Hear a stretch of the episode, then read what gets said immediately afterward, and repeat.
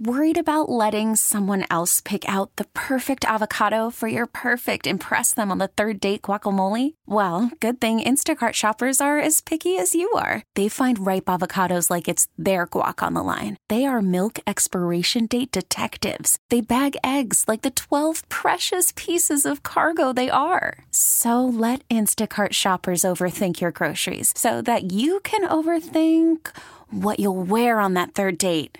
Download the Instacart app to get free delivery on your first three orders while supplies last. Minimum $10 per order, additional term supply. We get it. Attention spans just aren't what they used to be heads in social media and eyes on Netflix. But what do people do with their ears? Well, for one, they're listening to audio. Americans spend 4.4 hours with audio every day. Oh, and you want the proof? Well, you just sat through this ad that's now approaching 30 seconds. What could you say to a potential customer in 30 seconds? Let Audacy put together a media plan tailor made for your unique marketing needs. Advertise with Audacy. Visit ads.audacy.com.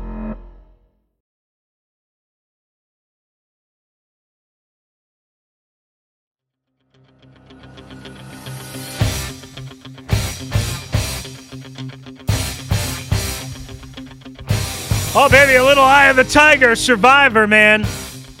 Used to love, as we always say, when this would blare out at MSG for the Hulkster before he became Hollywood Hulk Hogan.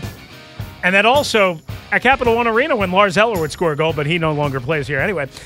Joining us right now is our Audacy NFL insider, Ross Tucker. Insider calls are presented by BetQL. Download the free BetQL app right now and get instant access to the industry's most advanced suite of sports betting tools right at your fingertips. So, Ross, I, I didn't know this. Matt said uh, he saw you on the Dan Patrick show and something about how you can kick a UFC fighter's ass by playing this song because you like 80s music. What's the story behind that? Well, so so first of all, I do love '80s music, Mm. and I think most people love the music from when they were teenagers. Sure. But that's not actually the case for me. I mean, I, I like a lot of songs from the '90s, but I think objectively, I was born in '79, Mhm. so my teen years were the '90s. But I'll take the '80s music over the '90s music any day of the week. First of all. Okay. Second of all, what I actually said on the Dan Patrick show, which remains factually correct, is that as long as any song from the Rocky Four soundtrack is playing, and in particular Eye of the Tiger, there's nobody that could beat me in a fight. Hmm. Like if that song's playing, if I go into the octagon against whoever the champ is, or you put me in uh, a heavyweight boxing ring, as long as Eye of the Tiger is playing, there's no chance I'm losing that fight. None. Wow. What if I put you? Uh, I mean, you didn't mention wrestling. What if I put you against Hollywood Hulk Hogan in his prime? Would you? And you played his former ring entry music, or The Rock, or somebody like that. Would you? Would you be able to win that?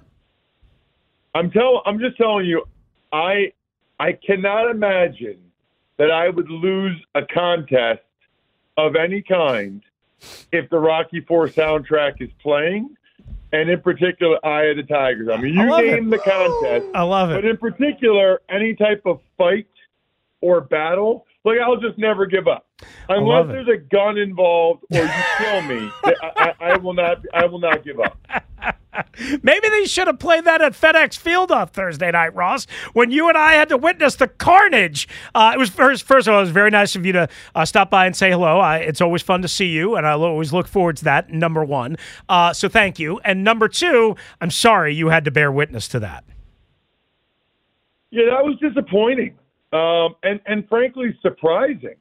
You know, I, I do the Eagles preseason games on TV and pregame on the radio, so I had just seen obviously what the Commanders had done the week before against Philly, and I had come away pretty impressed. Mhm. You know, I mean, I'd come away thinking, okay, you know, they're going in the right direction. They're two and two. They they had the one stinker against the Bills. They lost an overtime game on the road against the undefeated Eagles. Like both of those are understandable, but to just get smacked in the face like that by the Bears at home I, I can't even imagine how disappointing it was. I actually happened to walk out after the game with Josh Harris, the owner of the the Commanders, and that that had to be a bitter pill to swallow for him. He did not seem real happy. I mean, imagine it's a home game, standalone game, prime time, everybody's watching, and your franchise comes out and lays an absolute egg. That's a tough one. That's a tough one to get past. No doubt. Uh, do you know him at, at all from uh, being connected with the Sixers, or was that the first time you had dealt with him? Like, how, how do you know him at all, or no? Not at all. I, I didn't mm-hmm. say hi to him or anything. I just saw him leaving with mm-hmm. like his seven person entourage or whatever. he actually had like a bag of popcorn or something in his hand and was eating it, but no, you know he didn't. He didn't look. He didn't look real happy. Yeah. And I don't blame him, right? I mean, it's like your first kind of showcase game mm-hmm. as the owner, and I'll also say this, Chris, and you go to every game, so you know more than I do, but it felt like there was more Commanders fans in the mm-hmm. stands mm-hmm.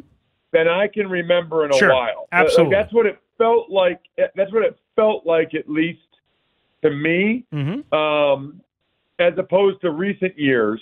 I mean, I can't believe how many people even bought those those new jerseys, like those mm-hmm. black jerseys they mm-hmm. wore. Which, by the way, maybe that's the problem. Maybe they should never ever wear those jerseys again. Yeah, well, we did a Friday football funeral uh, the day after, and I said, well, they were perfectly and appropriately dressed, you know, because um, that's what you generally wear to a funeral. So uh, that that was the most disappointing thing to me, Russ, because I saw you again pregame, you know, and, and you could have told me the Bears would find a way to win that game. Okay, whatever. I mean, I wouldn't have believed you, but all right. But to get demolished, to get smashed from minute one, absolutely inexcusable. And if you're Ron Rivera and Jack Del Rio and you're the stewards of this franchise on the field, so on, and Ron's got all the power and Jack's been here for all four years, and the defense is getting shredded like mozzarella for 32 points a game, like how do you fix this? I, I know the simple answer is fire everybody. I don't think that's what you're going to give me. How would you go about trying to fix this? Well, remember this, and I know this gets lost sometimes. It's only one game. Yeah. And it, it's by far the worst game for them. And we're about to find out what we see from them against Atlanta on Sunday. I don't really have an explanation, right? Um, maybe they took the Bears lightly. Maybe it's because they were still you know, hung over, so to speak, from the overtime loss against Philly. Uh, maybe it's just the short week, and you know, th- there's a lot of possible explanations for what happened. None of it really matters. Mm-hmm. It's it's real bad. It's unacceptable. What matters now is how they react to it against Atlanta, because there's a big difference between three and three and two and four. Oh, yeah. I mean, just think it like three and three. We always felt like Chris, if if you're three and three, or or better, if you're 500 or better, you're kind of in the playoff mix, right? Mm-hmm. You get to two and four, and you're two games below 500. Mm-hmm. Now you're kind of in a different category especially with four this this game. Now maybe it's good for them. This game starts a stretch of four or five on the road. Ross Tucker is with us, our NFL Audacy insider. He's got a million other jobs. Westwood One, Eagles, as he mentioned uh, during the preseason, CBS. I mean, I see him all over the place. He's just he's a rock star and then some. Uh, and we're just happy to have him on for a couple of minutes here uh, with us on the Team 980. All right. Um, so Jay Gruden, former head coach here. Uh, you know, I have him on every Monday. You know, Jay's a good guy. He's he's got some strong opinions. He said said, quote, Sam Howell is making a case to be the franchise quarterback for sure. Now, I define franchise quarterbacks a little bit different than maybe most. You know, I think there's an elite tier. I think there's a franchise quarterback, you know, a, a good starter. You know, a bunch of guys fit that mold, but maybe not an elite.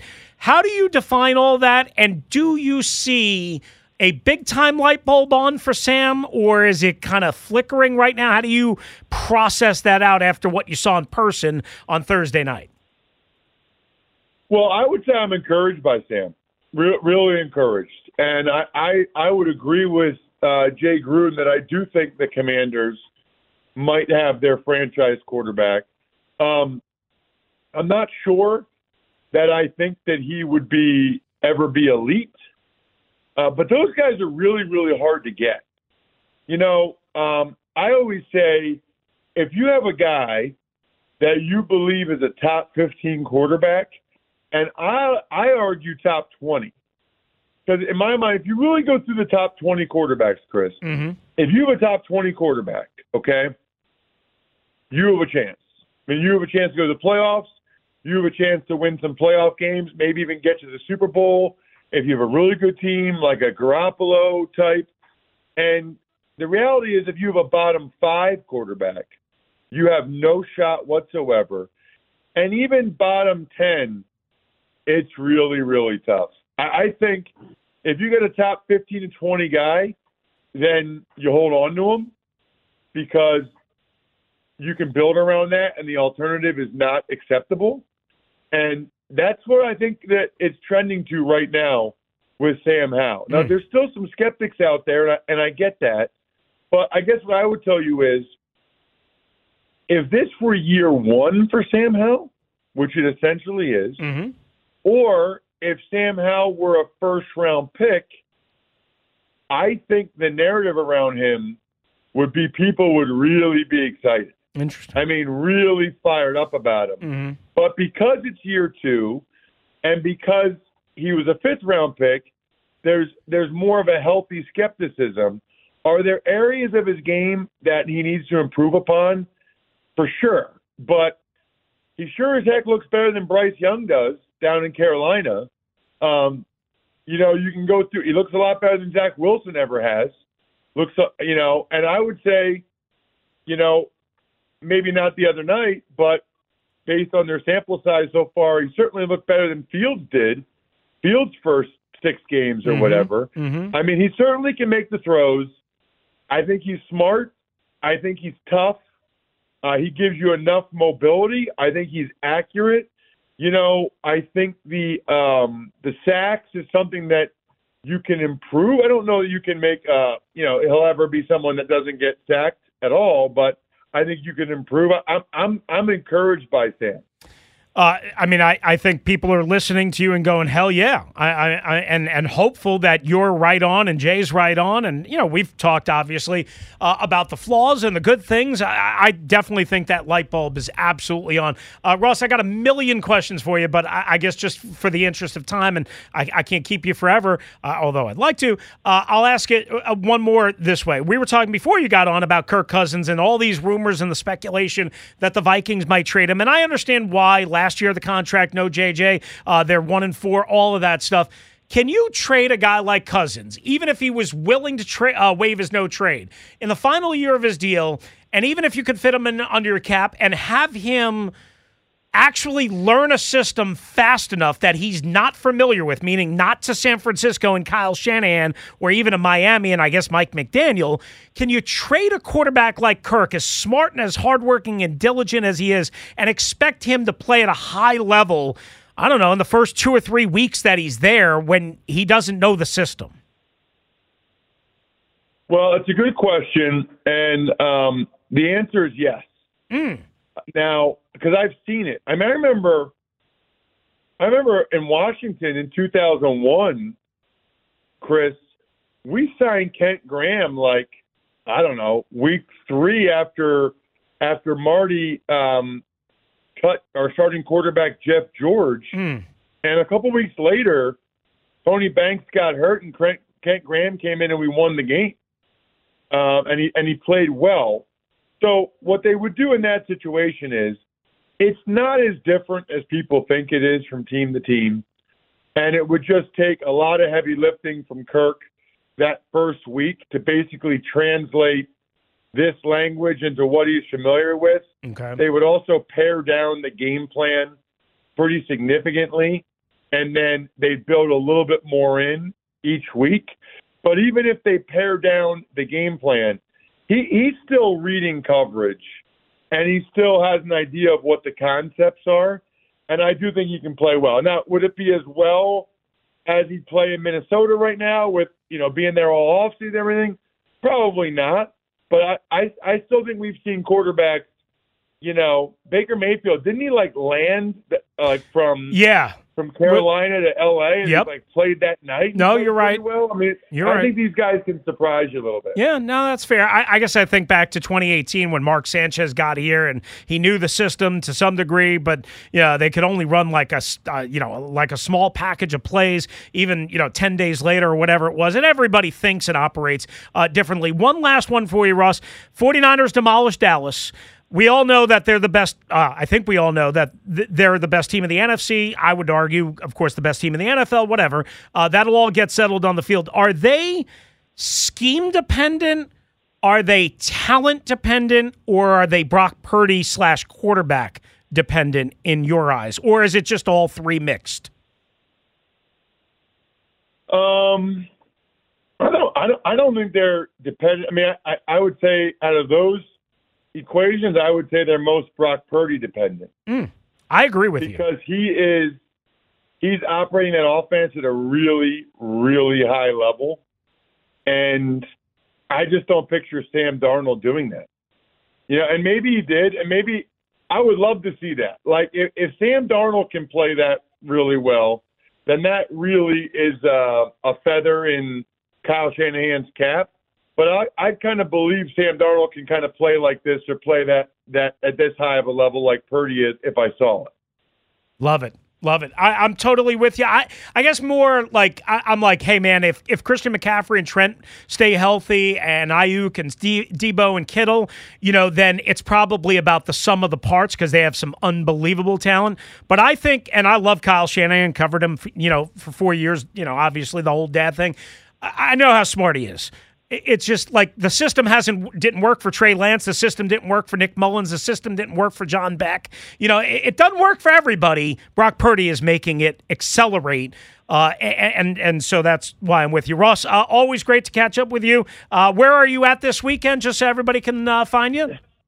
Yeah, I got a doubleheader again. I'm doing Georgia at Vanderbilt noon Saturday on Okay. CBS, which is awesome. Beautiful. the number one ranked Bulldogs, and then Sunday night I'll be in the booth for Westwood One for the Giants and the Bills. Atta boy, that's a hell of a weekend, and you get some buffalo wings too. There you go. My guy. Thank you, Ross. Great to see you last week. I'll catch up with you real soon. Okay. Likewise, Chris. See you, buddy. There you go. That is uh, Audacy NFL Insider Ross Tucker. Insider calls are presented by BetQL. Download the free BetQL app right now and get instant access to the industry's most advanced suite of sports betting tools right at your fingertips. Uh, thanks to uh, our friends at Audacy for hooking that up. Thanks to Ross Tucker. Great spot. We'll take a quick time out. Dumb dumb of the day to come back and wrap it up. We get it. Attention spans just aren't what they used to be heads in social media and eyes on Netflix. But what do people do with their ears? Well, for one, they're listening to audio. Americans spend 4.4 hours with audio every day. Oh, and you want the proof? Well, you just sat through this ad that's now approaching 30 seconds. What could you say to a potential customer in 30 seconds? Let Audacy put together a media plan tailor made for your unique marketing needs. Advertise with Audacy. Visit ads.audacy.com.